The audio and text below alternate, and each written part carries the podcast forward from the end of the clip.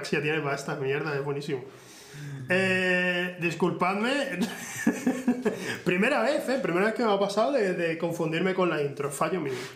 Eh, tío, Future, Cristian, ¿cómo, cómo, cómo- Ujú. cómo te llamo? No te he preguntado. Llevo aquí un rato hablando. de- eh, eh, nos hemos contado cosas súper personales. Sí. Contándote cosas súper serias y no, no, te, no te he preguntado cómo quieres que te llame, tío. No, no sé. Ah, Cris- Cri- Cristian, Cristian. Futuro me suena como muy ajeno, ¿no? Cuando alguien me pregunta algo en un evento que no conozco de nada o me paran o lo que sea.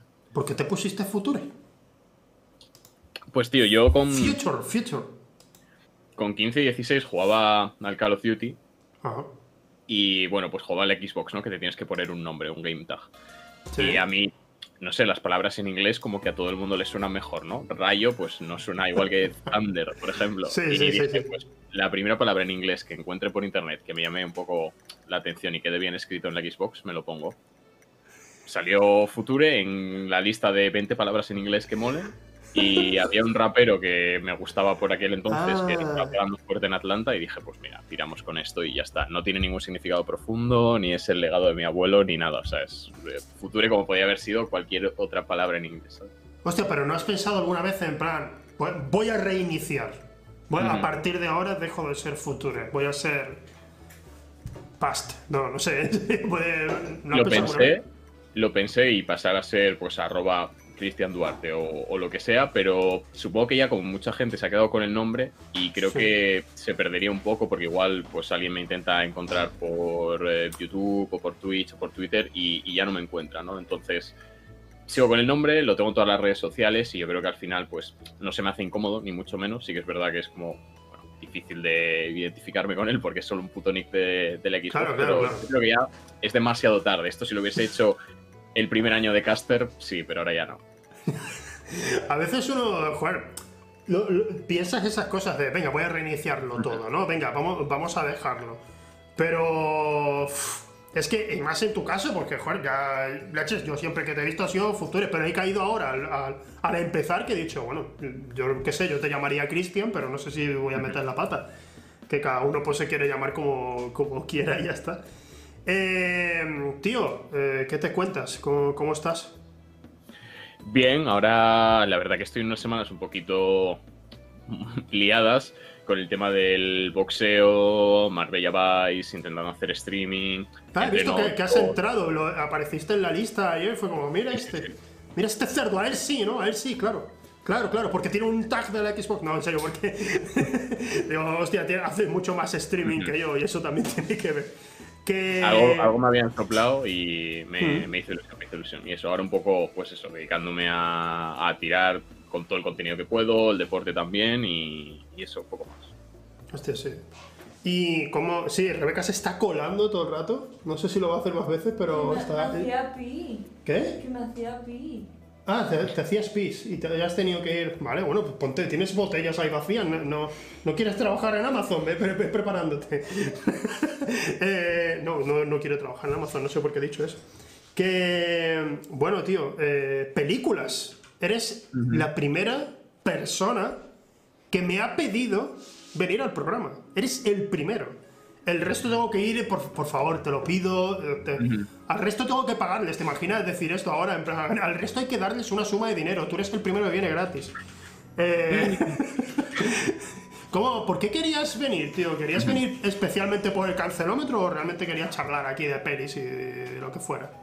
No, quería hablar un poco de, de cine y de series porque antes de quizá de entrar en el mundo de los esports, porque creo que ahora ya en los últimos años tengo un poco menos de tiempo y ya no dedico tanto tiempo a ver pelis y demás, eh, sí que en nuestro grupo de amigos de, de toda la vida del colegio hemos tenido bastante costumbre de, de ver películas, de comentar bastante cine. Y cuando yo empecé en el mundillo de, de internet, en los foros de HH Directo, porque siempre me gustó mucho la música urbana, era un Sí. foro que pues, era de rap español, la gente subía sus maquetas, pero también había subforos para hablar de cualquier cosa. Oh, Había como un club de cine donde seríamos unas 40 personas. Tú te apuntabas, decías la peli que querías que todo el mundo se viese y la ponían en una lista. Eh, cada sábado se veía una de esas pelis y se comentaba durante la semana en el hilo, pues, qué te había parecido, lo que sea. Y, y siempre ha sido algo que me ha gustado mucho. Y además me Qué considero que soy una persona un poco especialita porque, pues eso, no soy la típica persona que va pues, a las pelis de acción, a la peli de superhéroes del momento o a las pelis de reventar carteleras y siempre he sido un poco más de, no sé, ver otro tipo de cine. Eres. Bueno, Jordi, Jordi también ve bastante cine, Jordi Maquiavelo. Roger Ujú. también es de ver varias pelis, pero también eres de los primeros en que realmente le gusta ver otro tipo de cine. Eh, bueno, que no sea anime. que no sea anime, por- porque no hay Trusis o, bueno, era, era en anime full. Y, joder, está guay eso de un club de cine. Yo nunca he estado en nada de eso, a pesar de lo mucho que me gusta y de, lo- y del- de la cantidad de cine que he visto, nunca he estado nunca en un club de esos. ¿Volaba esa experiencia o realmente llega un momento en el que, imagínate que tú dices, bueno, una persona propone una película y hay que verla, y llega alguien y dice, pues quiero que veáis Dragon Ball Evolution, por ejemplo, y teníais que comerosla con patatas o, o era como, no, tú estás troleando, recomienda otro? No, creo que había un proceso previo, creo, y si no lo había, sí que creo que en el club la gente que, que estaba tenía como bastante criterio. Eh, sí es verdad que si alguna peli no te interesaba, o yo, por ejemplo, que algunos fines de semana pues los tenía liados porque me iba con la selección o lo que sea, pues bueno, ese fin de semana no participabas y, y esa semana no comentabas nada. Pero yo recuerdo que eran, que eran pelis muy muy buenas, a veces pues pelis de las típicas que todo el mundo cree que son de las mejores de la historia y que están ahí, que son como obligatorio ver, y las que no, eh, yo creo que eran bastante buenas. Yo nunca me, me llevo una mala experiencia, no tengo recuerdos de haberme comido ningún tostón y me sirvió para descubrir un montón de, películas que pues, yo igual no hubiese visto por mi cuenta nunca porque tenían 30 años o 40 años y que me gustaron bastante. Fíjate, Trusi, Trusi, que estuvo aquí la semana pasada, ahora voy a hablar mal de ella, pero bueno, siempre lo hago también en su cara, que nadie piense que soy de esa clase de persona. Eh, cuando, cuando estuvo comentando sobre cine en particular, estaba hablando del padrino y eso, decía, es que es antigua, ¿para qué quiero ver eso? Y es un, es un pensamiento mucho más extendido de lo que pensamos. Por eso no reaccioné diciéndole, ¿eres imbécil o qué te pasa? No, sino que es algo muy normalizado el tema de, ¿esto está en blanco y negro? Pues no.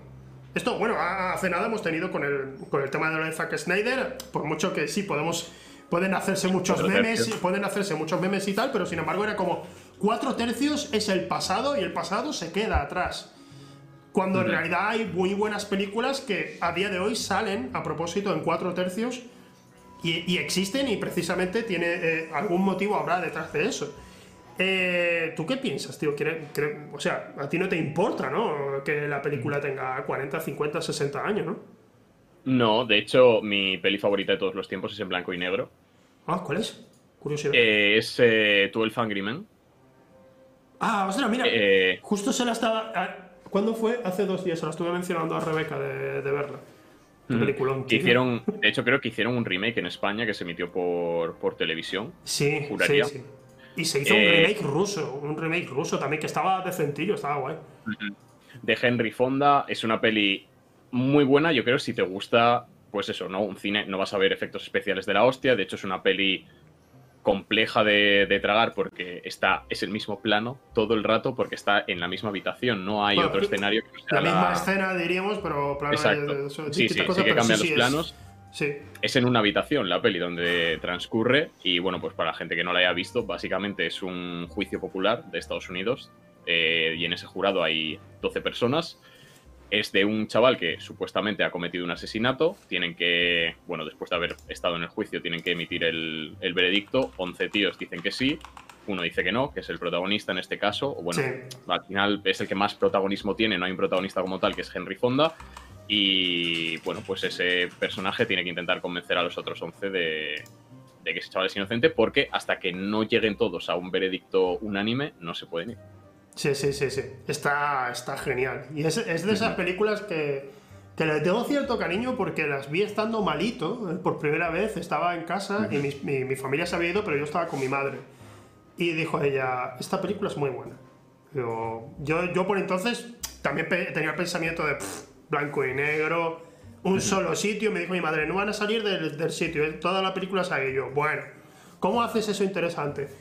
pues si es una de las mejores películas de la historia será por algo, ¿sabes? Entonces habrá algo, ¿no? Si, si está considerada así. Y, joder, se te cae... Se te caen los pantalones y, y tienes que dejarlos ahí y decir, sí, es cierto, es cierto, es un peliculón, es súper interesante, es muy interesante y es muy difícil hacer toda una película basándote en un escenario. Es verdad que hay 12 personajes, hay películas que, que a lo mejor tienen mucho más escenarios, pero tienen menos personajes. Pero precisamente al, al encerrarlos a todos en un solo sitio, tienes que hacerlos que sean distintos entre ellos, que los puedas detectar, que, que puedas, que puedas ver que ca- cada una de esas 12 personas tiene una personalidad distinta. Eso es. Y Eso sí, es una de las cosas que me gusta mucho. Que cada personaje tiene muy marcado lo que es. No hay dos iguales en la película. Y es muy fácil, desde la primera vez que les escuchas hablar, ya detectar el espectro de lo que es cada uno, lo que representa cada uno, la forma de pensar. Creo que es lo que tú dices, es el reto de, sin cambiar de escena, mantenerte entretenido, pues eh, todo lo que dura la, la película. Y joder, yo desde Sí. que la vi era bastante más pequeño que ahora, tendría yo 17, 18 años, me, me enamoré, pero ahora echando un poco la vista atrás, yo creo que de mis pelis favoritas es que hay muy pocas que sean muy modernas. 12 Angry Men, yo creo que sería mi top 1. Eh, tengo por ahí Ciudadano Kane. Hmm. También metería eh, Un Día de Furia, que tiene. Esa Ah, peli hostia. creo que no está. Es de los 90. Es de los Ujú. 90, un día de furia. Es muy Además, interesante, es muy peli- interesante. Me gusta mucho y no suele estar en la lista de nadie. Exacto, no está como muy bien valorada, porque yo diría que alguna vez la he buscado en Film Affinity eso y, y no tiene unas notas ahí para tirar cohetes, pero a mí me, me flipó. Y las pelis de Tom Hanks me, me molan bastante, las más antiguas, Camino a la Perdición, yo diría que es otra de las que está por ahí en mi, en mi top. Es una. Camino a la Perdición es de las mejores adaptaciones así que se ha hecho de, de un cómic al cine, probablemente. Ujú. Y pues, yo no he leído el cómic, lo he dicho por, por el dato de que es bien sabido. Pero, joder, es una película que aunque no tengas referencias del cómic, que creo que es eso, que al final lo que importa es que, que- que pueda distinguirse, que sea una adaptación, pero que no sea plano a plano, viñeta a viñeta, sino que hagas tu propia versión. Y cuando yo la vi, no me, yo, yo no soy tanto de cómics, pero sin embargo, pues salió un peliculón de la leche, para mi gusto. Y Yo no mira, sé cómo pregunta, a a la gente, pregunta a la gente. Es 12 hombres sin piedad la película de la que hemos estado hablando, ¿vale? Porque he visto algo de dudas. 12 hombres sin piedad, 12 Angry, Men. Y la podéis Sí. encontrar en filming. Cuidado al buscarla en español, porque podéis llegar al remake en español, que, bueno, es un remake, pero no es la peli. Sí, sí, es, es curioso, es curioso porque creo que fue, un fue algo que emitió en televisión, además, y, y que yo sepa, estaba bien actuado, no, no la he visto, no la he visto la versión española, pero que yo sepa, estaba muy bien actuada. Lo que pasa es que la primera, pues, joder, si quieres tener la referencia, qué mejor que ir a- al comienzo y ya está. Eso es. Pues eh, lo que te iba a decir es que Camino a Perdición, no sé cómo llegué hasta ella. Creo que mi padre es bastante fan de, de estas pelis de, de gángsters y, y del estilo. Y creo que me la recomendó en su día, me la vi y me flipó a nivel sobre todo de, de fotografía, que creo que tiene un Oscar de hecho a, a mejor fotografía esa peli. Me Pues parece mira. una locura. Sobre todo hay una escena, no voy a spoilear, pero hay una escena al final que es como a través de un espejo, que es una puta barbaridad. Me, me dejó muy, muy loco y la vi pues teniendo 16, 17 por ahí también diría. Sí. Joder, pues. A ver, yo. Lo que pasa es que, por lo que hemos hablado también un poco, eh, me has dicho que por último no estás. No tienes tantas favoritas que sean actuales, ¿no? En plan, del siglo. XXI a lo mejor ya no hay tanto ahí que te haya gustado. A ver, del siglo XXI sí, solo que yo creo que como a partir de 2012-2013 he dejado de seguir tanto el cine porque he dejado de tener Claro. tanto tiempo para, para ver películas. Pero Sí. sí. hombre, el siglo XXI, de hecho, aunque suene un poco tópico porque son sagas, joder, a mí El Señor de los Anillos, las tres pelis me parecen obras de arte. Eh, Interestelar me flipó en su día. Eh, hay una de Tom Hanks reciente, que ahora mismo no acuerdo del título, que también me pareció que era cojonuda. Pero ¿de qué, de Mm. qué trataba? Por, por, por curiosidad, a ver si caigo yo. Es que, buah, Por que último ha hecho tío. El Puente de los Espías, que la hizo con Spielberg. Eh, también ha hecho. ¿Qué más ha hecho este hombre? Se ha hecho, ha hecho de todo, lo que pasa es que no para el Tom Hanks. Por cierto, la de Camino a la Perdición sí que ganó el Oscar a mejor fotografía, tenéis razón. que Me, me que sonaba porque es cojonuda. Sí, sí, la sí, última de Tarantino, esta de Hollywood, Ah, sí. no me pareció un, no me pareció un peliculón, pero, pero me gustó. Hmm.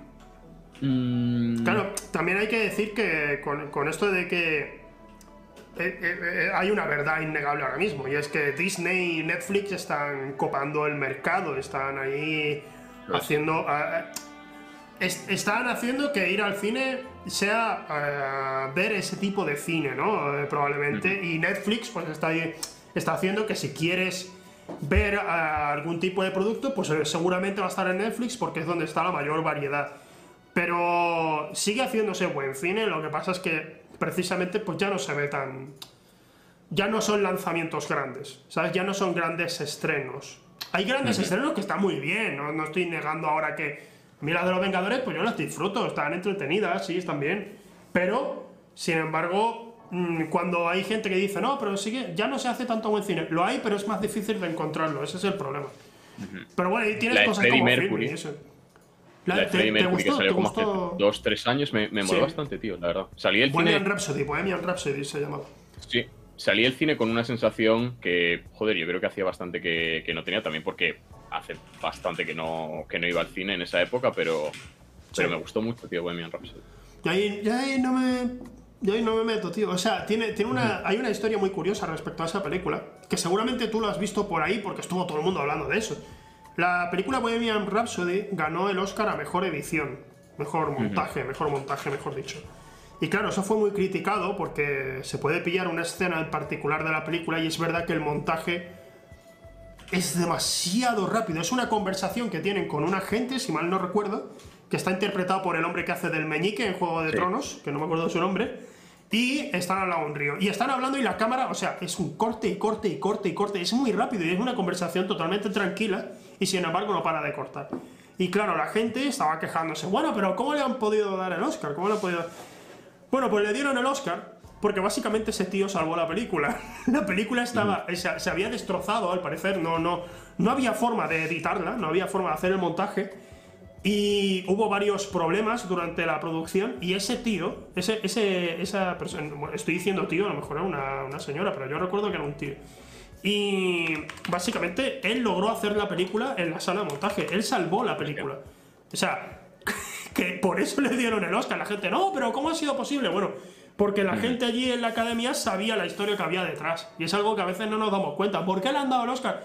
Algún motivo habrá seguramente y no tiene por qué ser, no, es que les cae bien, no sé qué. No, o sea, hay, hay algo más ahí detrás, te lo aseguro. Generalmente siempre hay algo detrás. Estoy buscando por si acaso, tío. Estoy buscando a ver quién, quién montó. John Ottman. John Ottman fue, fue el montador de la película. A ver si la estoy cagando aquí. Pues. Ya. No, pero. Sí, dime, dime. Nada, que estaba pensando así, más cosas del siglo XXI que, que recuerde que me hayan llamado la atención. The Martian, que tiene ya unos años, un poco americanada, pero, pero me gustó la peli. Para lo que trata y con el presupuesto que tenían, tenía que tener un mínimo de americanada. Siempre una película así. No, no, no pueden quitar eso. Estuve como muy contento toda la película.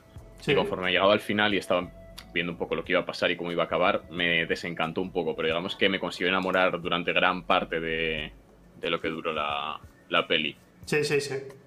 Y poco más, tío, en verdad, si te tengo que decir. O sea, igual que en el siglo XX me escuchas hablar de las pelis Claro. y dices, hostia, este pavo controla, también te digo, igual del siglo XXI, la peli que más me ha gustado es El Retorno del Rey. Sí, pero es un peliculón. Es- Sí, sí, sí. Es que es, es, es una saga, es una trilogía que no debería existir. Y ahí está. O sea, me, me flipa todo lo que. No solo. No solo cómo es la película en sí, ya, ya me encanta, me- porque yo siempre las veo una vez al año, veo, veo las tres del Señor de los Anillos, versión extendida, es como lo- la, la locura esta que tengo también con mi padre, que siempre lo hacemos. Y, y sin embargo, también cuando veía yo los extras, cuando salieron la tonelada de extras que traía la- los DVDs, estaba Sí. alucinando, tío. Digo, pero- pero esta película es prácticamente imposible que, que- que se hubiera hecho y sin embargo ha salido. Es que tenían todo en contra. Y, además le dieron ahí a- al director, a Peter Jackson, que venía de haber hecho gore y un par de cositas distintas. ¿Cómo, cómo- cómo ha podido pasar esto? Pues ha pasado, tío, y me, resulta increíble. Así que vamos, que no, que si alguien me dice El retorno del rey, mejor película del siglo XXI, pues no, no, no voy a llevarme las manos a la cabeza, no me parece una. Es una película Hostia. que, joder, cuando, cuando terminó eh, eh, en el cine, yo recuerdo a todo el mundo aplaudiendo.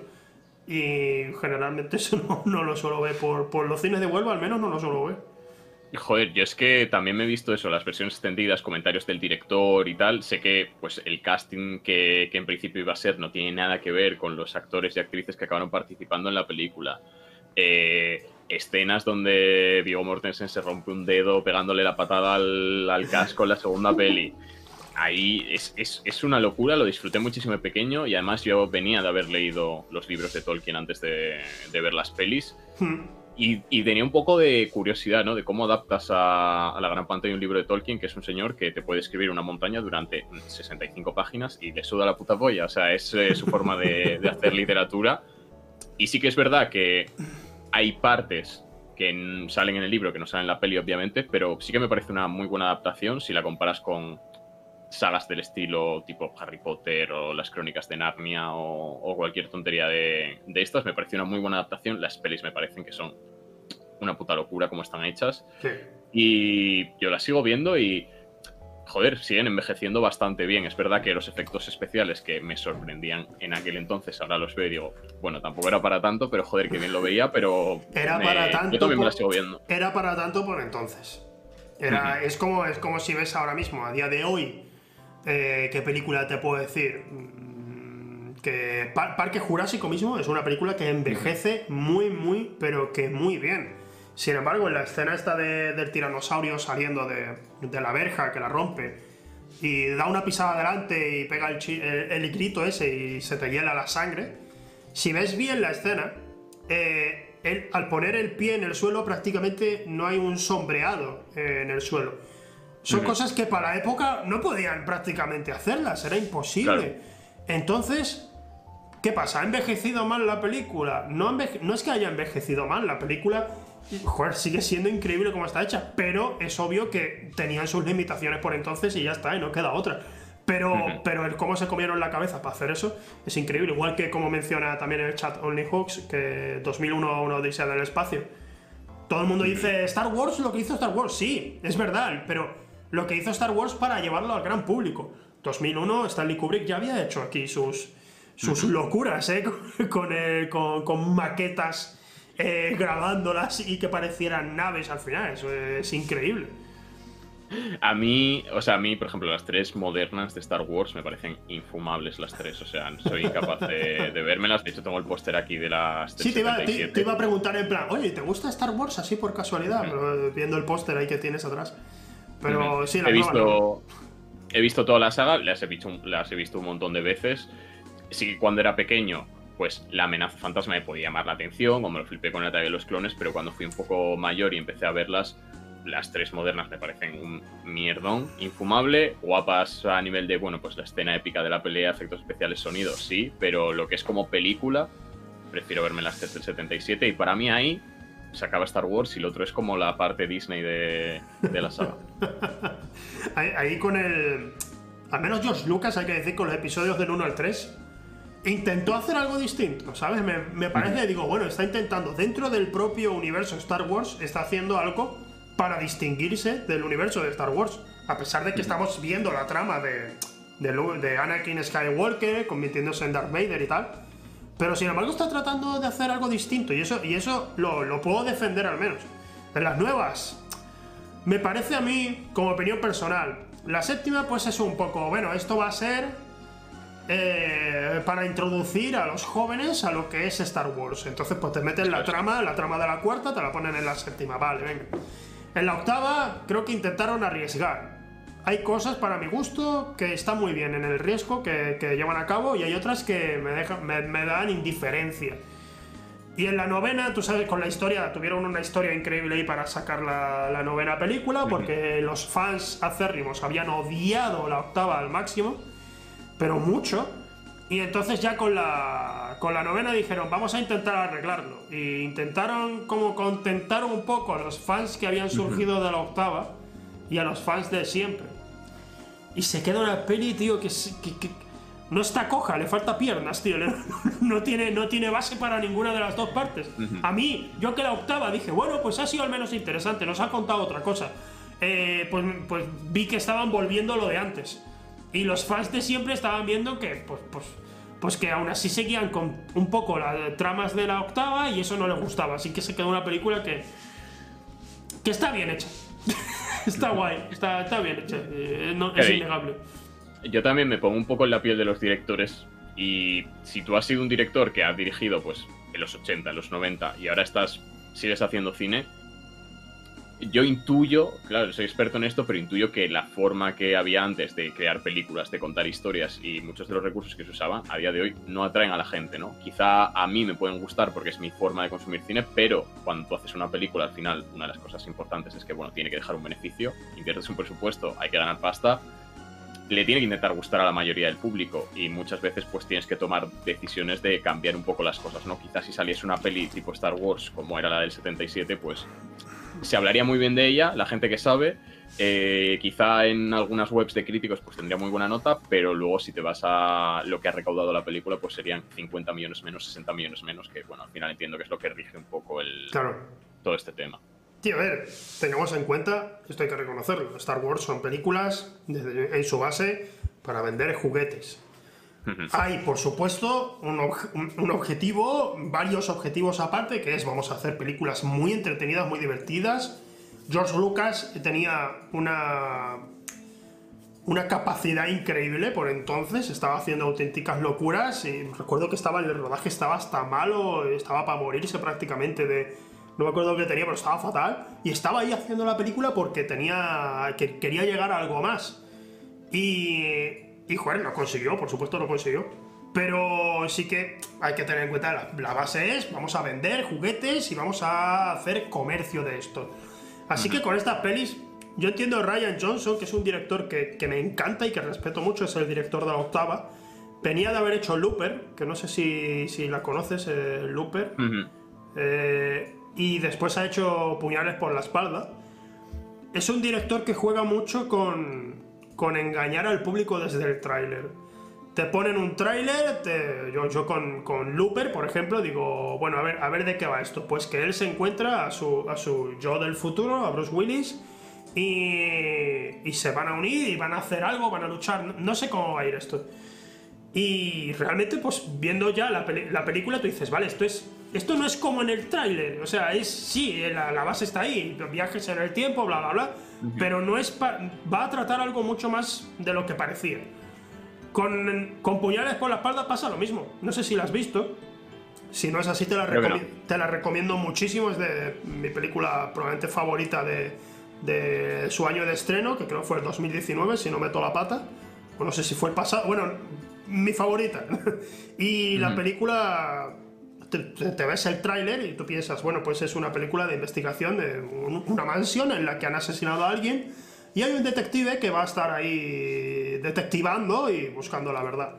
Y al primer tercio de la película de repente te pega un vuelco y, y es una película de investigación, sigue siéndolo, pero es muy distinta. Es muy distinta. Y claro, Ryan Johnson tiene un estilo, tiene un estilo. Y meter ese estilo en Star Wars, pues pues es arriesgar muchísimo, tío. Es arriesgar un huevo. Y creo que es lo que les pasó, más o menos ahí. Y también que, joder, le hicieron el feo a George Lucas de decir, oye, que tu universo expandido y eso no lo vamos a tener en cuenta, déjalo, porque somos Disney y tú ya no mandas aquí. Chúpame el pie, básicamente, lo que le dijeron a, a George Lucas. Es tremendo eso. Yo vi, vi hace un par de años una peli que va de un hotel donde se cometen asesinatos y demás, pero era. Pero creo que era Gran Hotel algo. No sé. Que se cometen Voy a intentar. asesinatos. Sí, voy a mirarlo. Era un mierdón de peli, no es la que tú dices 100%. No sé, no sé, la verdad, no, no, un hotel, no, no me suena. Pero de qué, de, no sé, que, que se cometen asesinatos. Es un hotel en Estados Unidos. El hotel Sí. está como en la frontera entre dos estados, justo. Ajá. Con lo cual, una ala del hotel es como de una forma, el otro ala del hotel es diferente. Y pues llegan como unas personas que, creo que llega como un matrimonio o algo así, refugiado, matan uno de ellos, la protagonista al final es la señora. Intenta buscar, no sé, es una. eh, salió en el cine, se, se emitió aquí en España, pero es serie B, no creo que es lo siguiente, será muy- muy- muy mala, no es la que tú dices. No la he visto, no la he visto, no, no me suena, no me suena. De nada, de nada. Hostia, pues no, pues no. Voy a buscarla después, no me voy a poner aquí a indagar, pero en el chat tampoco nadie dice nada, así que imagino que nadie. No, ¿Viste- imagínate lo viste mala que- algo? Creo que era una semana que no había nada en el cine para ver y fui a, fui a ver esto. o sea. Esa, esa es probablemente la película que, que has tenido que ir al cine solo para. para ah, malos tiempos en Malos el Royal. en Royal. Hostia, a mí, me, a mí me gusta malos tiempos en el Royal, tío. ¿Te gustó? A mí me gusta, a mí me gusta. A ver, o sea, no me parece un peliculón. Venía, venía de. eh, precisamente habían hecho anteriormente los que crearon Malos Tiempos en el Royal, al menos uno de ellos, que es Drew Goddard. Había hecho. eh, ¿cómo, ¿Cómo se llama? Había hecho. ah, en La Cabaña del Bosque, que es una peli que recomiendo mucho.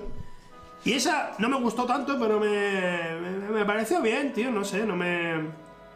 Entiendo que es rara, es una peli rara, tiene una estructura muy rara, pero joder, me- tío, ya, ya, ya no somos amigos, ya me ¿te imaginas? Ya, bueno, ya no, tío, fuera del streaming, me quedo aquí solo en la pantalla, espera, sí, por la buena. Bueno, tío, nos vemos, eh, voy a hablar aquí de Robert, que es la película de la que estuve hablando la semana pasada y te quedas. Que... A ver, salí, salí del cine Sí, entretenido al final, pero digamos que como lo que yo iba buscando no, no Claro, lo claro, encontré en la película. ¿sabes? Salí un poco de, bueno, pues... mm. ¿no puedes? Espera, espera, no, no te escucho, no te escucho, Cristian, tío. ¿Le has dado algo? ¿Has movido algo?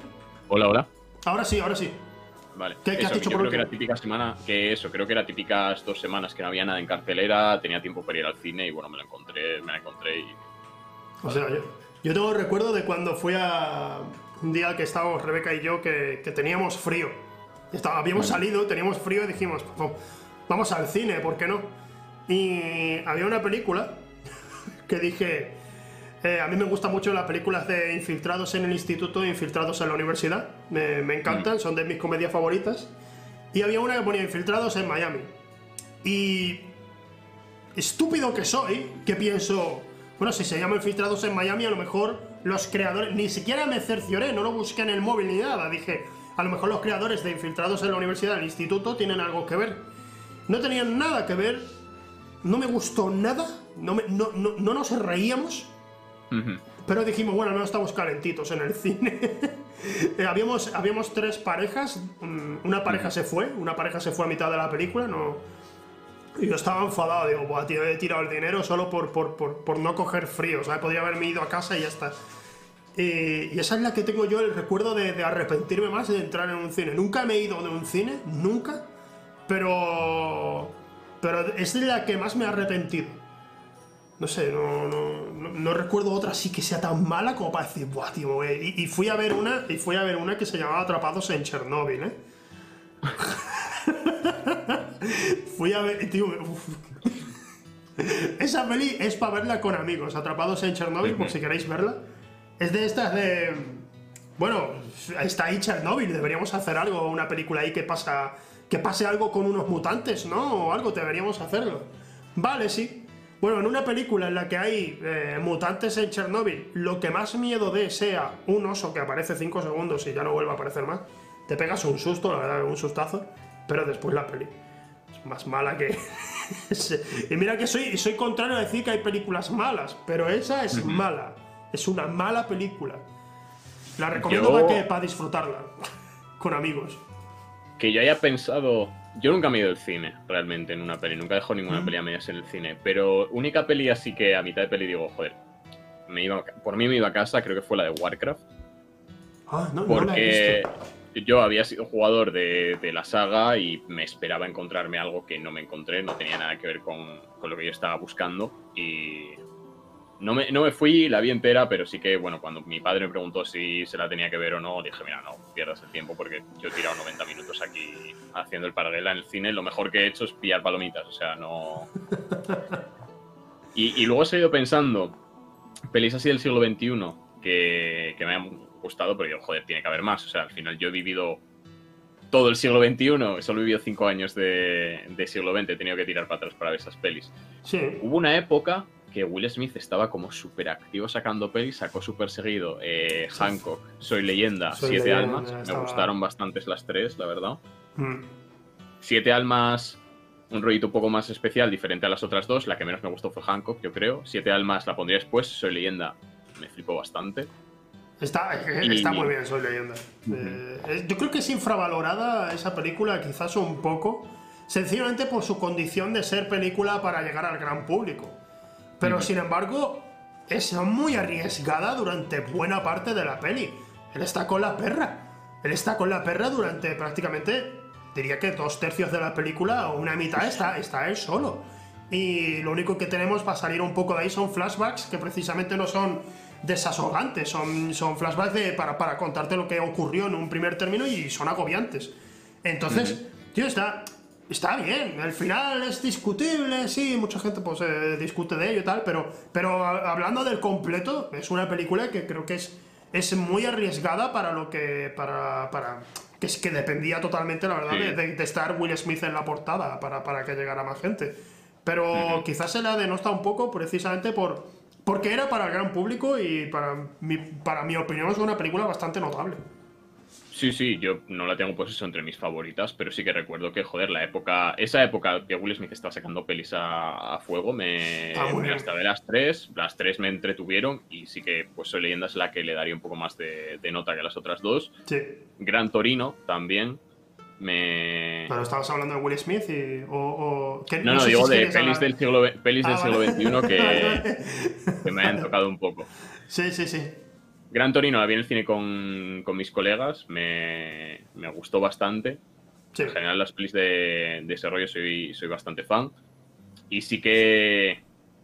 Eso, la, la última peli que, que a mí me ha gustado, o que le daría por lo menos un notable, es eso, la última de Tarantino, esta de Hollywood, con el único condicionante de las pelis de Tarantino, que es que tienes que ir con los deberes hechos. Parece que vas a clase inglés con el workbook, porque si no has estudiado para ver la peli, tienes que después mirarte todas las referencias y volver a ver la peli para entenderla. El último. La verdad es que cuando terminamos. eh, eh, Rebeca creo que no, no sabía esa situación, no sé si se lo había contado ya o algo, pero cuando terminamos me miró y fue como. ¿Qué, qué ha pasado? ¿Qué, qué- o sea, me ha gustado, lo que he visto me ha gustado, lo he disfrutado, pero ¿qué, qué es lo que ocurre? Y claro, los que sabíamos lo que iba a pasar, pues estábamos como. Uf, cuando, cuando llega el momento, no, no quiero hacer spoiler, pero cuando llega el momento final, estás como. ¿Cómo va a manejar esto Tarantino en una película que está siendo en su mayoría comedia? ¿Cómo lo va a manejar? Y te mete una hostia, eh, Tarantino, con la película de hostia. Ha vuelto a hacer un maldito bastardo, tío. Lo ha vuelto a hacer, venga, pues, pues, para adelante, tío, sigue. Y claro, el absurdo cada vez es mayor y mayor y mayor. Y eh, yo, yo lo disfruté mucho y es de esas películas que, de hecho, la compré, la compré hace un tiempo. Y me apetece volver a verlas, me lo, me lo paso muy bien viendo la película, no... Que es algo de que Tarantino, por ejemplo, con los, Los Odiosos 8, por ejemplo, es una película también que, que me gusta mucho, pero no me apetece tanto volver a verla, a pesar de ser muy entretenida, es larga, pero muy entretenida. Y... Pero tiene sus momentos desagradables, es más fuerte. Esta... Pero esta es como una historia, es un, es un cuento eh, que, que- que te, que te deja con una sonrisa tan grande que no... No, Sí, sí, no, sí, no, no puedo olvidarlo, no puedo olvidarlo. Eso es, de, es de sus mejores finales para mi gusto. Además, a mí la intrahistoria esta que te cuenta del actor que lo ha tenido todo y ahora ya está venido a menos y está intentando como salvar estos últimos años de carrera de la mejor forma posible, ve que ya está en un mundo en el que no encaja, todo le ha superado. A mí me, me gustó bastante, me, me enganchó sin ser tampoco algo espectacular y luego pues sí, todo el tema del, del final de la peli me pareció muy muy guay. Además es eso, yo Ahora hay referencias que no pillé, porque al final me pasa siempre que veo una de Tarantino. Voy enterado, pero hay cosas que luego tengo que mirar. Y, Claro. y con esto sí que sabía un poco lo que me iba a contar, sí que sabía a qué hechos eh, históricos se, se refería y todo, pero luego sí que hubo un, un par de cosas que, que me tuvieron que decir, Pero- hostia, hay genialidad detrás de todo esto. Sí, sí, sí. Pero eso es con todas. Al final, si, si entras a ver una peli de Tarantino y has pillado todas las referencias, has- mientes. ¿Eres Tarantino o mientes? Porque el tío mete referencias de hasta Sí. lo más mínimo. Yo creo o sea, que no- él hace movidas que solo se entera él. O sea, yo estoy seguro de que en las pelis de Tarantino todavía hay movidas que la gente no sabe qué coño son. Eh, el maletín de Pulp Fiction, eh, Ya, nadie eso- sabe qué coño hay dentro, solo sabe Tarantino, tío. Sí, bueno, y hay una cosa en, en, en- en esta película, la que estamos hablando de Eras una vez en Hollywood, hay un elemento en particular que solo lo saben Tarantino y Brad Pitt, que es si su personaje realmente mató a su mujer. No, ellos son los dos los únicos que lo saben. Y porque lo hablaron. Pero no hay nada. El resto es hablar, discusión, opinión, ya está. Pero nadie más lo sabe. Es muy curioso eso, tío. El Tarantino sabe manejar al público como quiere. Es. eh, Es, es lo contrario de Zack Snyder en cierto sentido. Y es que Zack Snyder le gusta explicar todas sus películas, ¿sabes? Le, le- le gusta tanto sus películas que al tío le encanta ponerse a. Mira, voy a hacer un vídeo aquí explicando eh, cómo. Qué, pasa en esta escena? ¿eh? Como, bueno, pero ya deja a la gente que lo, entienda, ¿no? Déjalo. Eh, Tarantino es todo lo contrario. Eh, entiende lo que quieras y se acabó. Yo creo que he aprendido a disfrutar más ese cine, son esas las pelis que me gustan más, porque como te decía, yo siempre he sido de ver pelis con mis colegas para después comentarlas o comentarlas en un foro. Me gusta mucho el déjame con déjame con algo que realmente no sabemos nadie de los que hemos visto la peli para que nos montemos nuestras películas y nuestras Sí, teorías de lo que ha pasado con este personaje o por qué ha pasado esto, porque si me lo explicas todo, no tengo quizá tanto de qué hablar, no me hago mis pajas mentales con la película y pienso menos en ella y al final eso hace como que me pase un poco desapercibida y bueno, pues cuando voy a ver la siguiente se me olvidó que he visto esta, ¿sabes? Sí, sí, sí. Te recomiendo que veas. No sé si eres mucho del cine de los Coen, pero te recomiendo que veas a propósito de Lewin Davis, si no lo has visto. Es una película de ese estilo. A mí, me- de Vale. hecho, cuando la vi en el cine, la, la- fui a verla solo, nadie quería verla conmigo. Y cuando la vi, me quedé. "Pse, Ha, ha estado bien, pero ese final, no, no sé, no sé a qué se refiere. Y a los dos o tres días, sin, sin mirar móvil, sin hacer trampa de vamos a, vamos a buscar la info, que, que siempre tienta hacerlo, a los dos o tres días dije, espera, esta película estaba contándome algo más. Y, y a la semana estaba diciendo, es probablemente la mayor obra maestra que he visto durante este siglo. Y para mi gusto es la mejor película que ha salido. Para mi gusto, ¿eh? Para mi gusto. La- Creo que en los videojuegos se tendría que hacer más eso también, tío. Eh, dejar temas... ojo. Ahora, mira, vamos a hablar de eso. Me parece un buen tema para hablarlo después. Pero ¿después de qué? Estoy aquí preparando la pizarra, la gente ya sabe de lo que vamos a hablar. Eh, Es a lo que hemos venido. Hemos venido a jugar. Vale. Eh, vamos, a, vamos al cancelómetro, gente.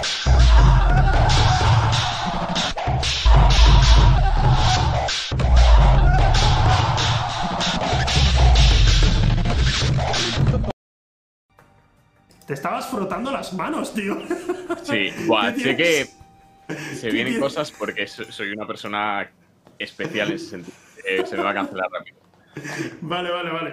Bueno, pues, pues voy, voy preparándome, voy preparándole. A ver, el cancelómetro con futuro. Vamos a poner, vamos a ir aquí. Eh, creo, creo, de hecho, cuando me hablaste para salir en el programa, fui- fue contestando al cancelómetro que hicimos con Trusi, creo, si mal no recuerdo. Y estabas tú como, Sí. espera, yo esto puedo reventarlo. Y aquí. Así que tengo ganas de ver, a ver qué, qué nos traes, tío, a ver qué, qué hay. Cuéntame, ¿qué, qué, qué- qué opiniones tienes que te puedan llevar a la cancelación en, en Twitter?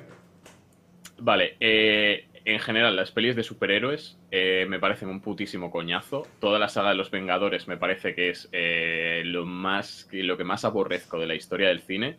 Y la única saga así de, de héroes que, que me pueda tragar y que diga, hostia, me molan las pelis son normalmente todas las de Batman, porque considero que sí que son como otro nivel muy diferente.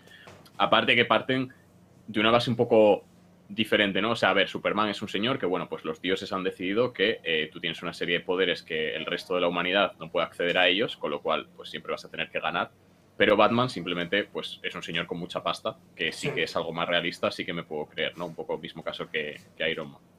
Sí, bueno, Iron Man es mucho más flipado bueno, al final porque hace. Se construye un robot en una cueva. o sea, no, no vengamos con mierda. Pero, pero, joder, sí, Batman, Batman, lo que tiene especialmente lo que hizo Nolan, para mi gusto más en Batman Begins y en El Caballero Oscuro, no tanto en su tercera parte, que no, no soy tan fan. Pero lo que hizo ahí Nolan fue construir un thriller policíaco alrededor de la imagen de un superhéroe. Sí. Y ahí sí. eh, comprendo que haya gente que se, se acerque más a ese tipo de cine que a lo que pueda ser superhéroes en general. ¿Hay alguna de superhéroes con poderes que más o menos tú hayas dicho, pues bueno, me entretengo? Mm, Creo que las dos primeras de X-Men me Las- parecieron decentes.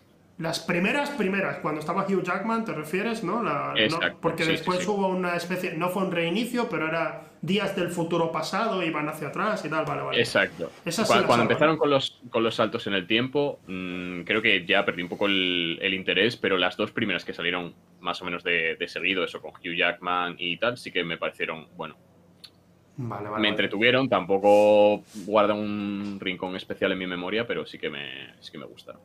Vale, vale, de acuerdo. Entonces, pues tengo Vengadores aborrecidos y superhéroes caca, ¿no? Superhéroes, voy a poner entre paréntesis, superpoderes.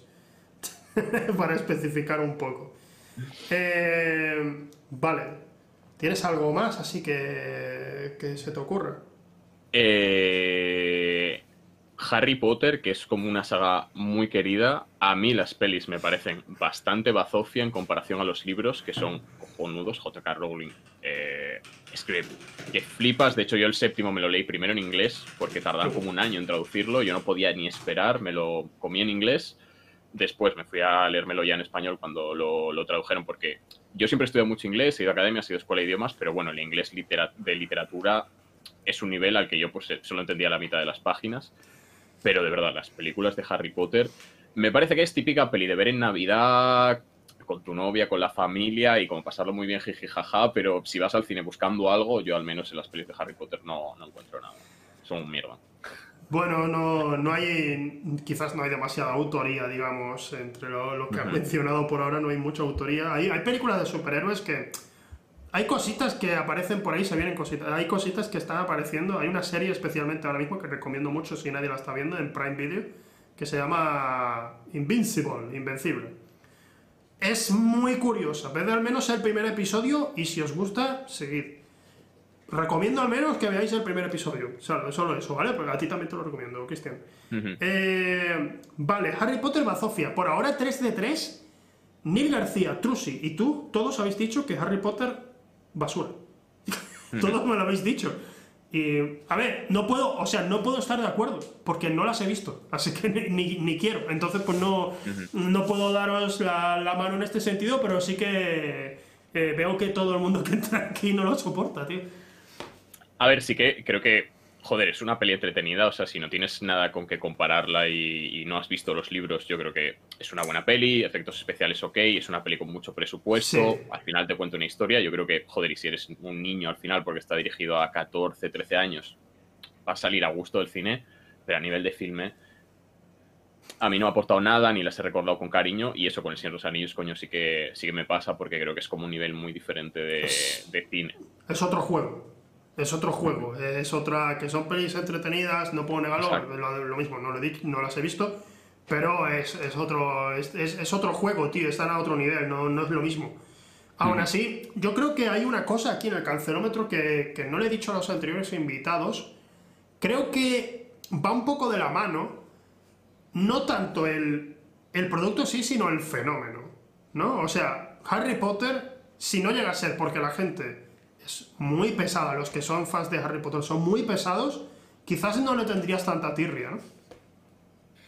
Mm, puede, puede ser, porque sí que es cierto que, pues eso, hay como un sector de, pues, muy fans acérrimos de, Harry Potter que está todo el día el coñazo con el tema de las pelis, y siempre pienso, joder, si has ido al cine cuatro veces en tu vida a ver pelis, yo creo que no mm, son para tanto, ¿sabes? En cambio, si me dicen maravillas de los libros, oye, las compro todas, yo me los he leído, me parecen cojonudos, y, y J.K. Rowling es una autora como la copa de un pino, pero en general es eso, las pelis yo creo que están muy, muy, muy sobrevaloradas.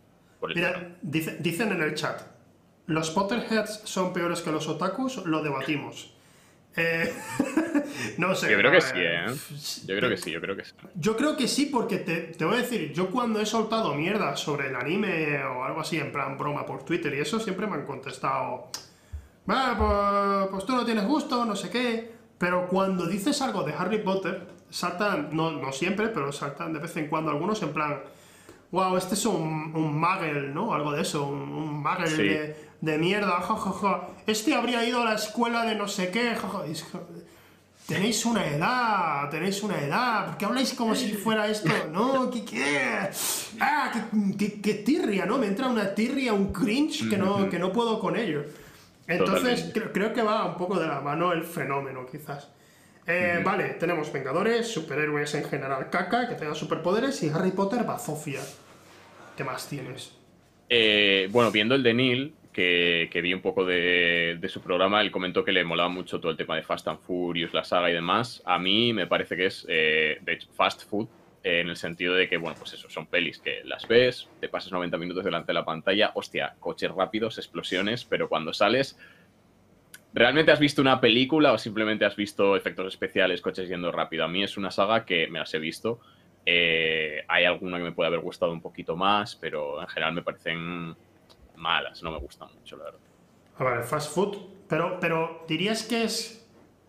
Porque me ha gustado la comparación que has dicho de fast food, comida rápida, para referirte a. Fast and Furious. Pero dirías que es comida rápida mala o solo comida rápida? No, yo creo que es, es comida rápida buena, de hecho, porque son pelis que, pues eso, lo que buscan es hacer taquillazo, vender mucho, eh, impactar mucho a la gente, pelis de ocio. Yo salgo muy entretenido del cine cuando veo una o cuando las veo, se me pasan rápido esos 90 minutos, pero Sí. ese día por la noche cuando me meto en la cama no pienso nada en lo referente a esa peli que he visto, ¿sabes? En Claro. cambio, cuando voy a ver otro tipo de películas, pues me meto en la cama y digo, joder, recuerdo un poco las escenas, pienso un poco en cosas que han pasado, hago mis cábalas, ahí no hay ninguna cábala que hacer, o sea, te lo dan todo masticadito para que te lo veas, te entretengas y se acabe la peli.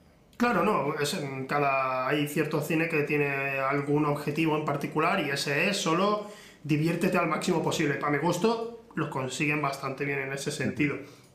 Vale, lo último ha sido, he puesto Fast and Furious, Fast Good, Fast Food Good, he puesto por, por, por- porque no porque no he sabido escribir. Eh, ¿Alguna más o ya estás tranquilo? Mm, ¿De serie se puede? Claro, sí, sí, esto de series, incluso si tienes algún juego así que, que odies muchísimo, puedes soltar.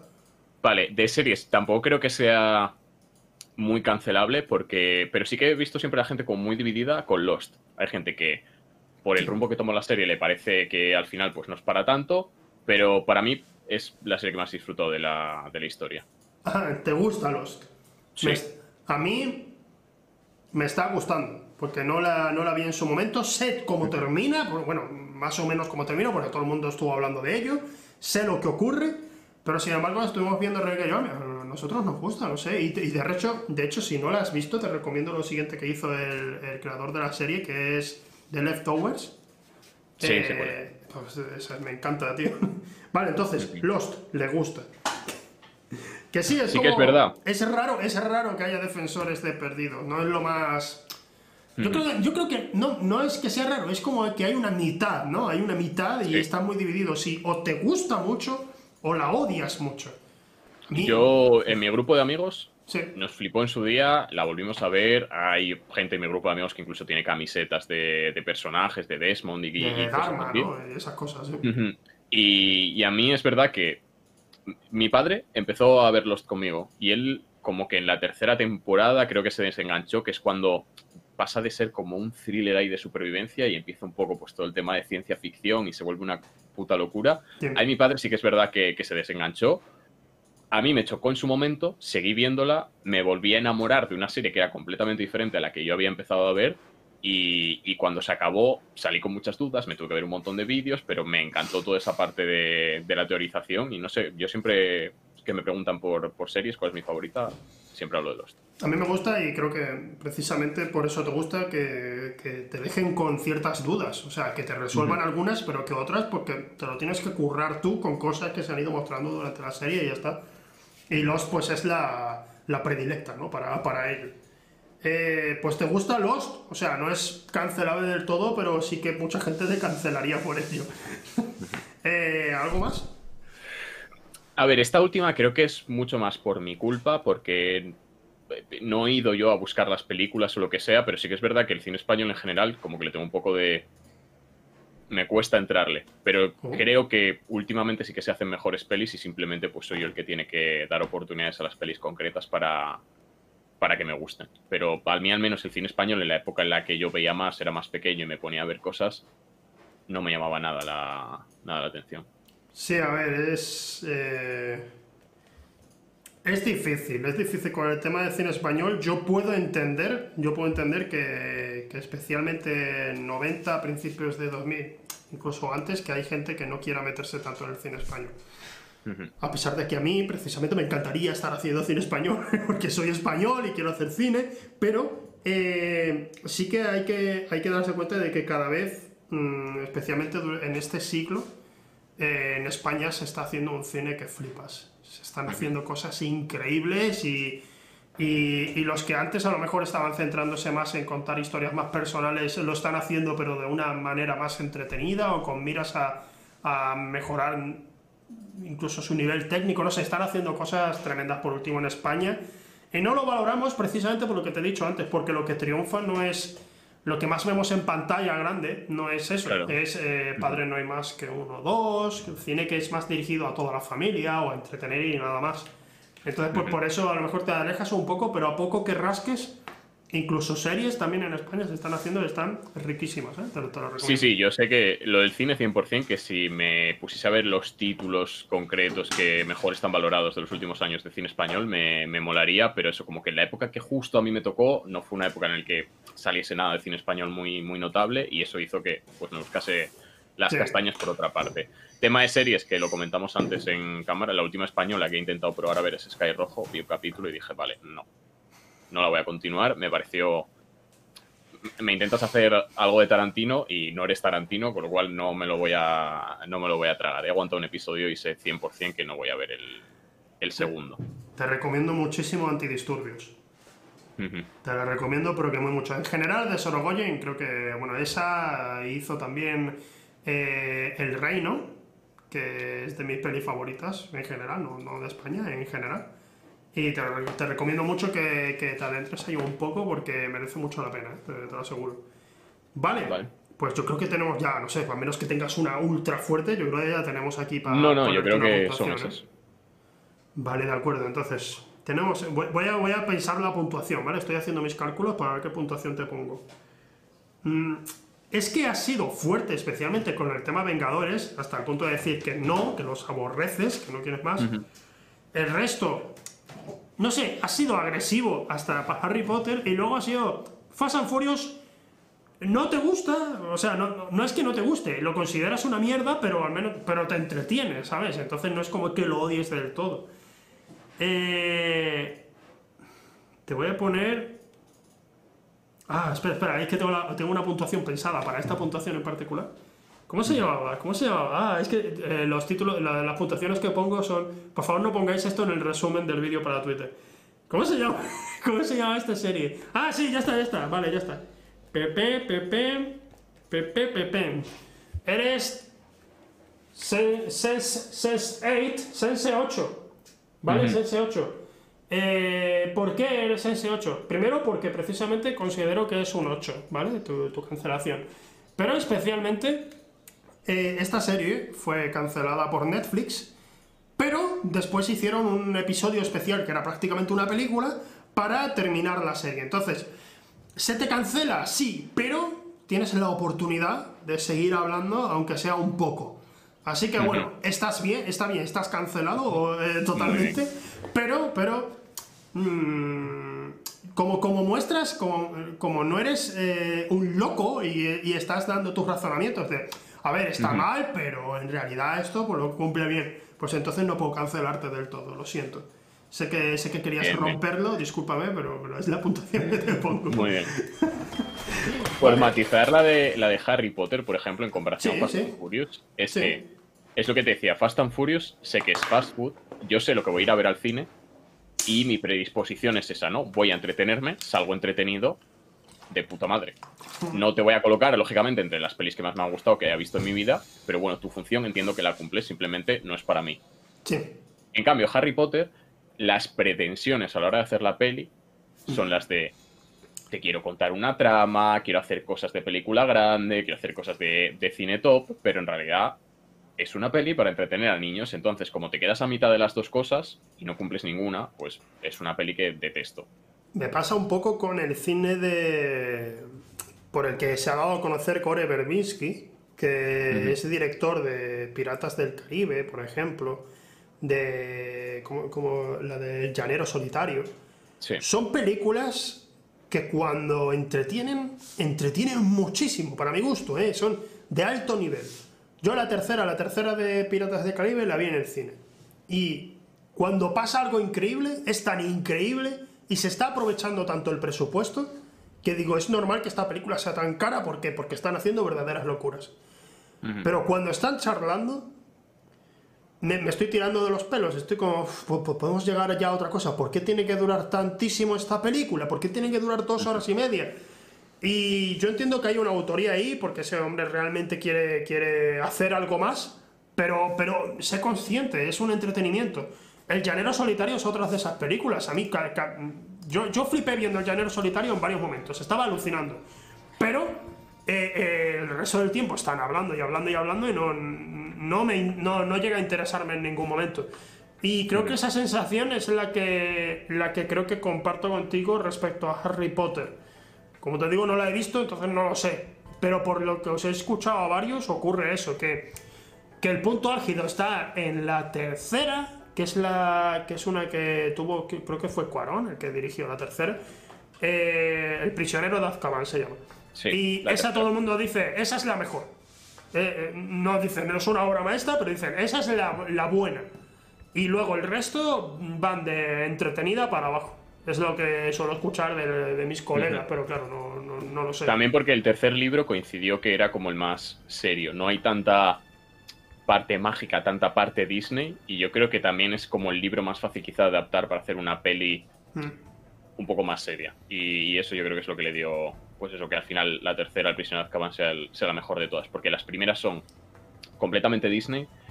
Y a partir de la tercera, eh, ya la trama se ha desarrollado tanto y las cosas tienen que ser tan magníficas, tan épicas, más épico que las que has visto antes, que creo que ya llega un punto en el que mm, o eres muy fan de la historia o no se sostiene para, para que te Claro, claro, claro, claro. Bueno, vamos a hablar de lo que. Vamos a retomar lo que íbamos a hablar justo antes del cancelómetro. En los videojuegos, opinión mía, que creo que va, va un poco por, por donde vas a ir tú, la gente flipa mucho con prácticamente muchos de los juegos porque dicen, wow, tiene un guion increíble. Es para decir, tiene un guion increíble para ser un videojuego. Pero no tiene un guion increíble. Esa es mi opinión con la inmensa mayoría de videojuegos que la gente dice, ¡buah, tío, esto es, esto es, esto es eh, verdaderamente es arte! Y claro que es un arte, por supuesto que es un arte. Pero no es un arte porque se ponga en serio si hable gente. Es un arte por otras cosas. Y, no sé, ¿qué, ibas a decir tú sobre eso? Te me interesa. Eso que a mí me gustaría que más juegos te dejasen con esa sensación de he jugado el juego entero, me lo he pasado, pero no entiendo del todo lo que ha pasado. O hay puntos de la historia que necesito buscar, necesito hablar con gente, necesito compartir opiniones y, y creo que muy pocos juegos lo tienen. A mí, cuando me preguntan por mi juego favorito, es Final Fantasy VIII. Eh, a la gente es de los que menos le gustó, sí que hay gente que es muy acérrima a los Final Fantasy, sí que lo tiene un poco más en alta estima, pero el jugador casual es el juego que menos le gusta. Final Fantasy VIII han pasado veintipico años desde que salió el juego, era de Play 1 y nadie sabe eh, qué coño pasa en la historia. Hay un montón de teorías, pero nadie sabe qué coño pasa en la historia, porque supuestamente, lo voy a spoilear un poco porque han pasado veintipico años desde que ha salido el juego, supuestamente son cuatro CDs el videojuego, ¿vale? Eh, a partir del segundo CD, digamos que las cosas escalan muchísimo, eh, hay invasiones al planeta, te vas a la luna, la de su puta madre, o sea, se convierte completamente en ciencia ficción. Ajá. Y hay una teoría y hay una página web, de hecho, que te explica toda la teoría, y es porque el protagonista del videojuego se muere en el primer CD. Y tú lo que estás jugando eh, es toda una ilusión de, de Ah. la historia que es necesaria para llevar a contarte cómo acabaron las cosas. Pero el protagonista se ha muerto, en plan, desde hace, desde hace un montón. Y es muy difícil darte cuenta, es muy difícil saberlo. Y bueno, pues surgió esa teoría, se ha hecho bastante popular y yo firmemente creo que es lo que, lo que pasa con el videojuego. Pero yo me acuerdo, joder, cuando era pequeño y lo acabé de jugar, dije, vale, eh, ¿qué coño ha pasado? ¿Sabes? Mm, O sea, ¿cómo, claro. cómo la historia ha escalado tanto? ¿Cómo he llegado a vivir estas cosas? No tengo ni idea. Y a raíz de ir hablando, ir investigando, me, me pasó eso. Y creo que hay muy pocos videojuegos a día de hoy que, que tengan eso. Sí, yo. En el, en el indie sí puedes encontrar un poco de ese tipo de historias en el indie. Eh, generalmente a día de hoy cuando se habla de oh, grandes historias en el videojuego, mucha gente suele apuntar a lo que más parezca una película, no a, que, lo que tenga una mejor historia. La historia en Dark Souls a mí me encanta. A mí me gusta mucho la historia, pero claro, no te la están contando tal cual. Tienes que ir uniendo tú las piezas. Eh, literalmente, porque es con los ítems, con lo que prácticamente tienes que hacer la historia. Eh, pero sí que cuando se habla, por ejemplo, de David Cage, de sus juegos, que son Heavy Rain, Detroit Become Human, todo eso. No he jugado a Detroit todavía, lo tengo pendiente, pero sí que cuando jugué a Heavy Rain estaba todo el mundo, bueno, tío, vas a llorar, vas a flipar, eh, vas a alucinar, estaba, estaba, estaban poniéndome por las nubes. Y, y joder, tío, que qué decepción me llevé con ese juego. Porque bueno, porque dije, la historia en general es, es, es, es en cómo están hechas el, el- el montaje de las propias escenas. Hay silencios muy raros entre los personajes en los videojuegos. Están hablando y es como, hey, eh, vamos a hacer esto. Y el otro se mueve mecánicamente porque es un videojuego y tiene sus limitaciones en la mayoría de los casos por el presupuesto y demás. Pero se mueve así.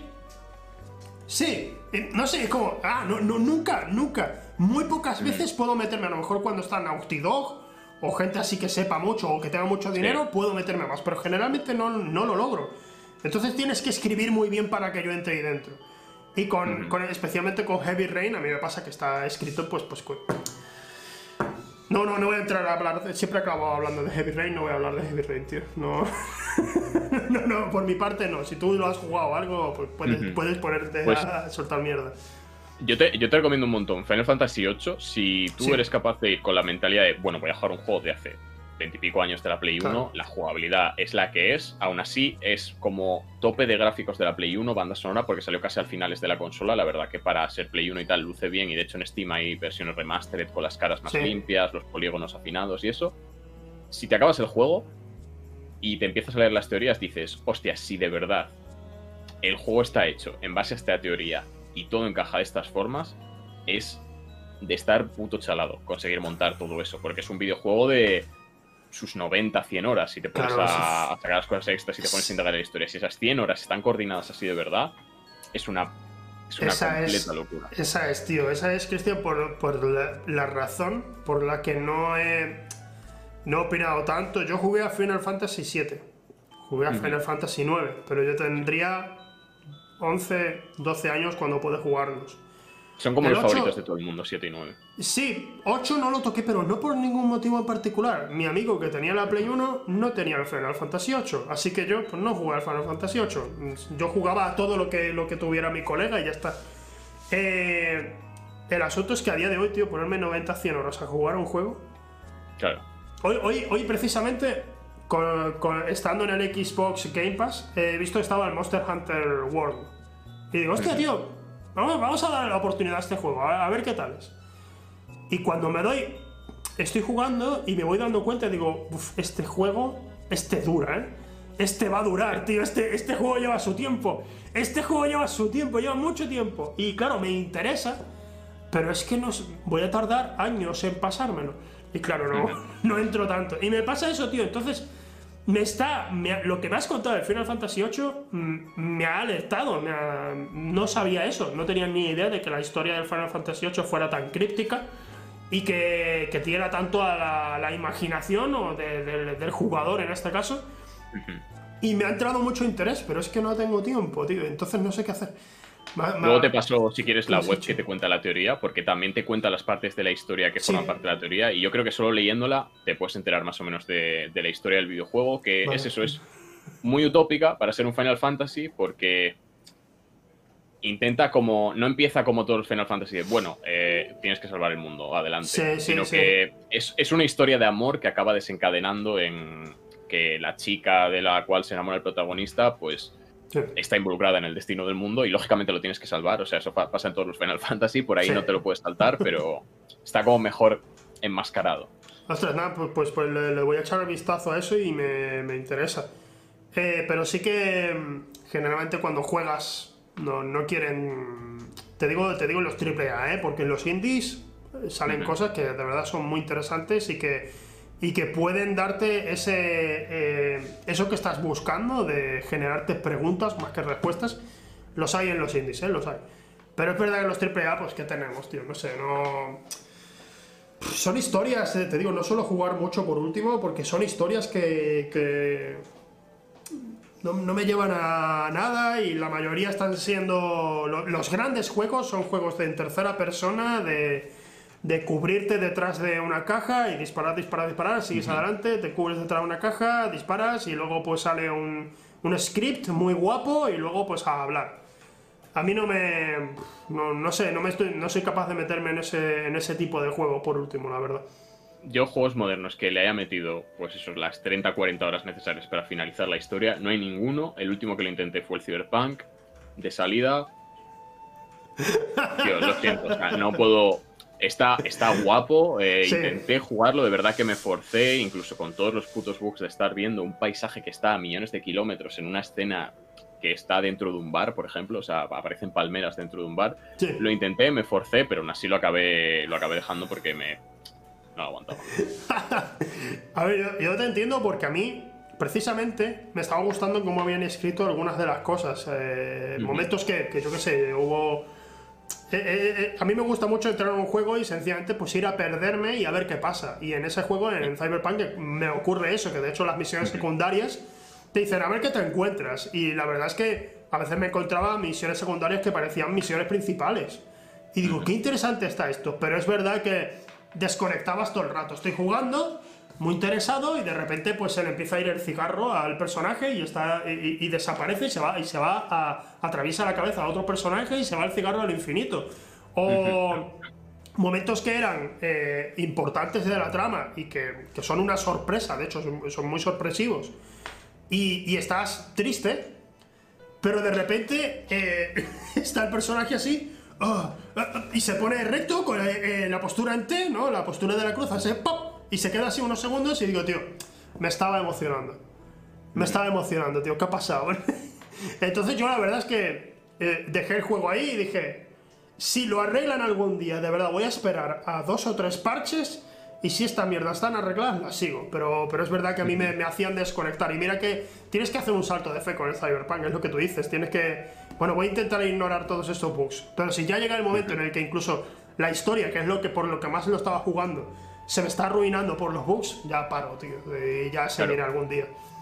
Yo creo que el proyecto del juego era cojonudo, o sea, la idea es eh, increíble, yo estaba súper hypeado con el videojuego, podría yo creo incluso haber marcado como un antes y, y después de estos últimos años en la forma de hacer juegos, pero al final se ha quedado en un proyecto porque, bueno, pues al final todas estas prisas de tener que sacarlo, de tener que hacer caja ya, los años fiscales, todas estas mierdas hacen que un montón de videojuegos salgan, pues eso, a medio hacer. Es que Cyberpunk no es que le falten, bueno, por dos meses se ha quedado el Cyberpunk, no, no, a Cyberpunk le falta un año y pico de, Sí. de desarrollo para que sea el producto que se suponía que iba a ser.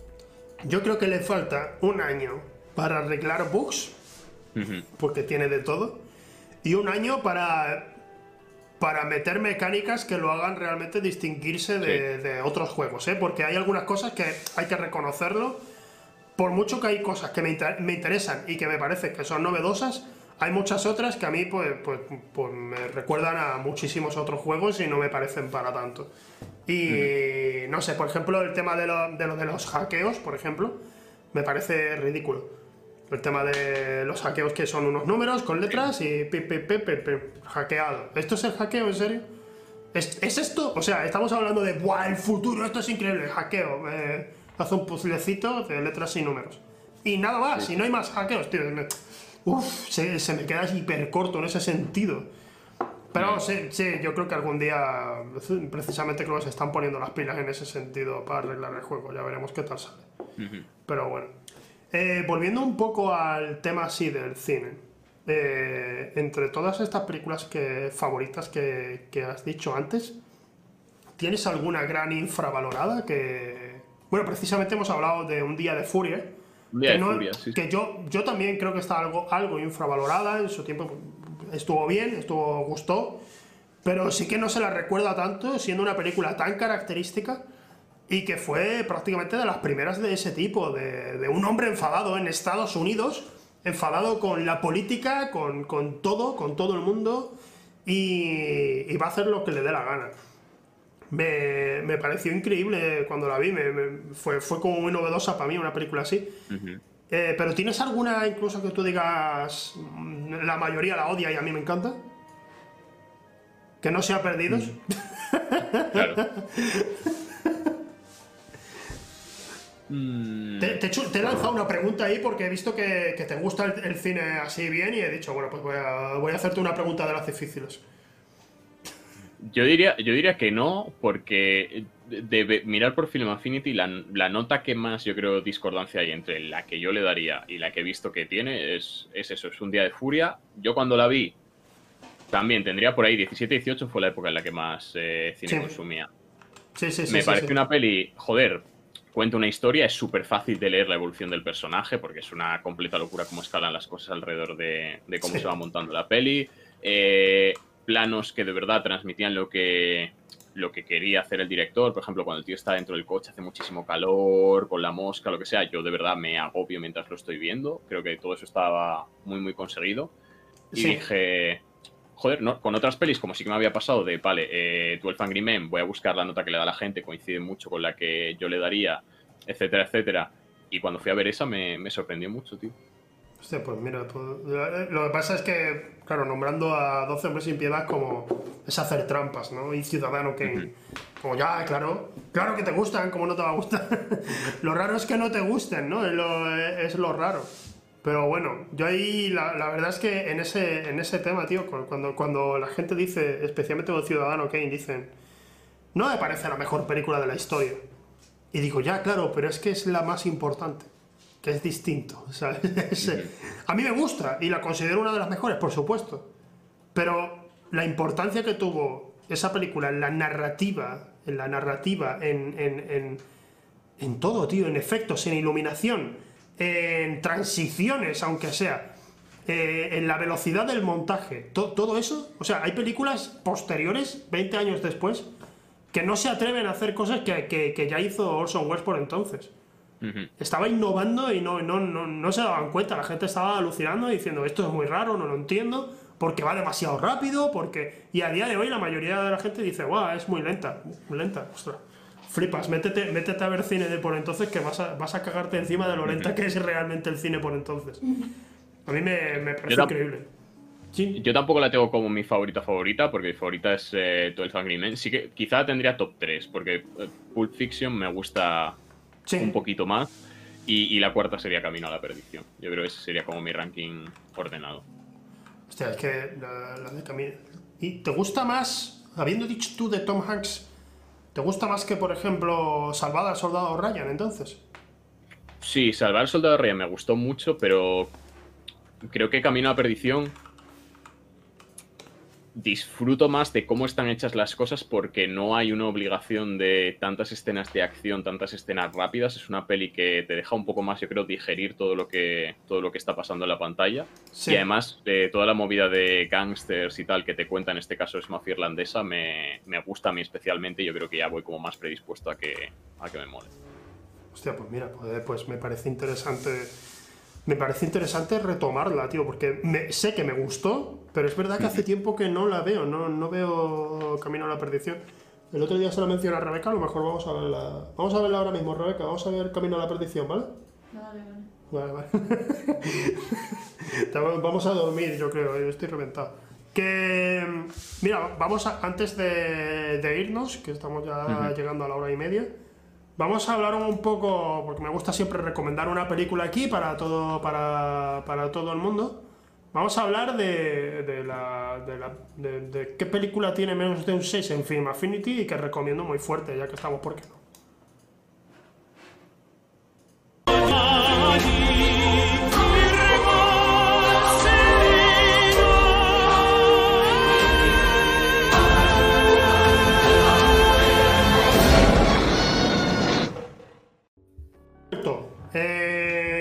Película, voy a hablar de una película que la mayoría va a decir, ¿eh?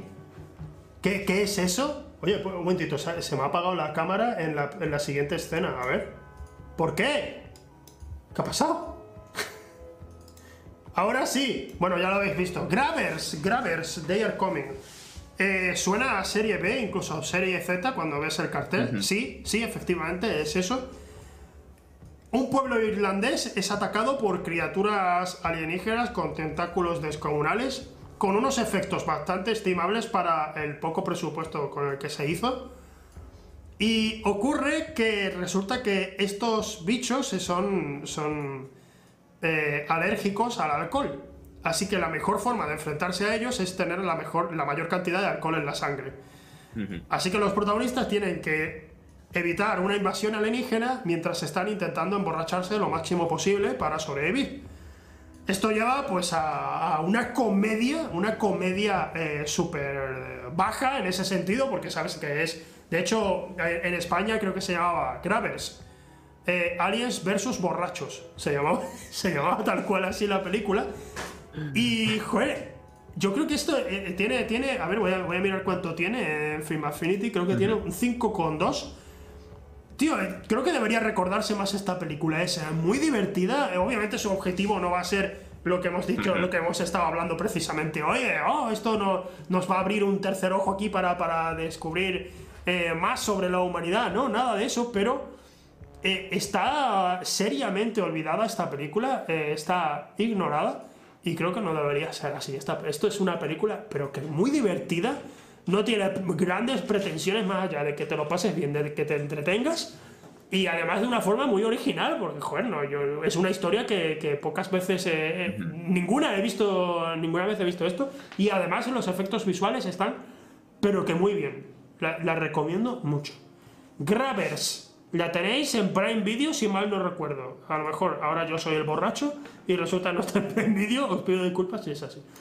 Pero bueno, eh, tío Cristian, ¿qué tal? ¿Cómo, ¿Qué te ha parecido el programa? ¿Te ha gustado?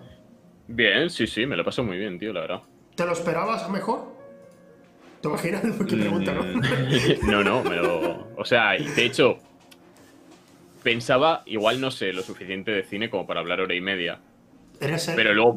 de los que más Luego también pienso, joder, de los chavales de mi edad, o con poca gente puedo muchas veces hablar de las pelis que a mí me gustan y lo que sea. Entonces iba como, por una parte confiado, por otra parte, hostia, igual me he quedado a medio de no saber y saber, ¿sabes?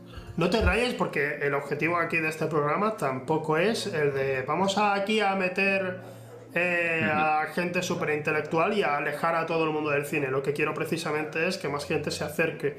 Y si lo logro metiendo a gente de los esports a que conozcan más el mundo del cine, pues, pues, pues me gusta más, eso es lo que me interesa. Eh, pero vamos, que tío, que no te rayes que tú has hablado un huevo de cine. Que, no, que se ve que sabes y que, que, conoces y que tienes tu carrera viendo. Lo que sí te digo es que lo que te animo, yo entiendo que con los esports, que, que, son una son un, un, hoyo oscuro del que difícilmente se puede salir y que es peligroso y que te ocupa mucho tiempo, lo entiendo todo eso, pero te animo a que te metas un poco a ver cine así que haya salido durante la última década y que, y que realmente se están haciendo cosas muy interesantes. No sé, tío, o sea.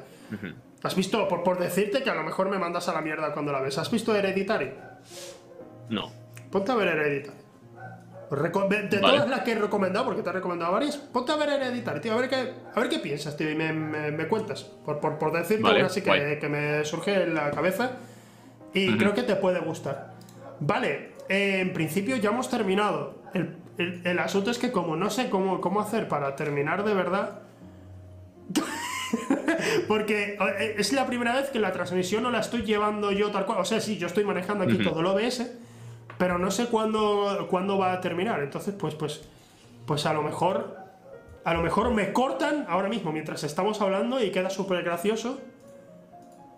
O no sé qué va a pasar. O debo yo darle a detener transmisión. Me está escribiendo. Tú avísame cuando quieras cerrar y yo cierro. Cierra, por favor. Cierra, porfa. Tío, muchas gracias, muchas gracias Raúl, tío, muchas gracias, gracias a Nano, gracias a todos y nos vemos en el próximo programa.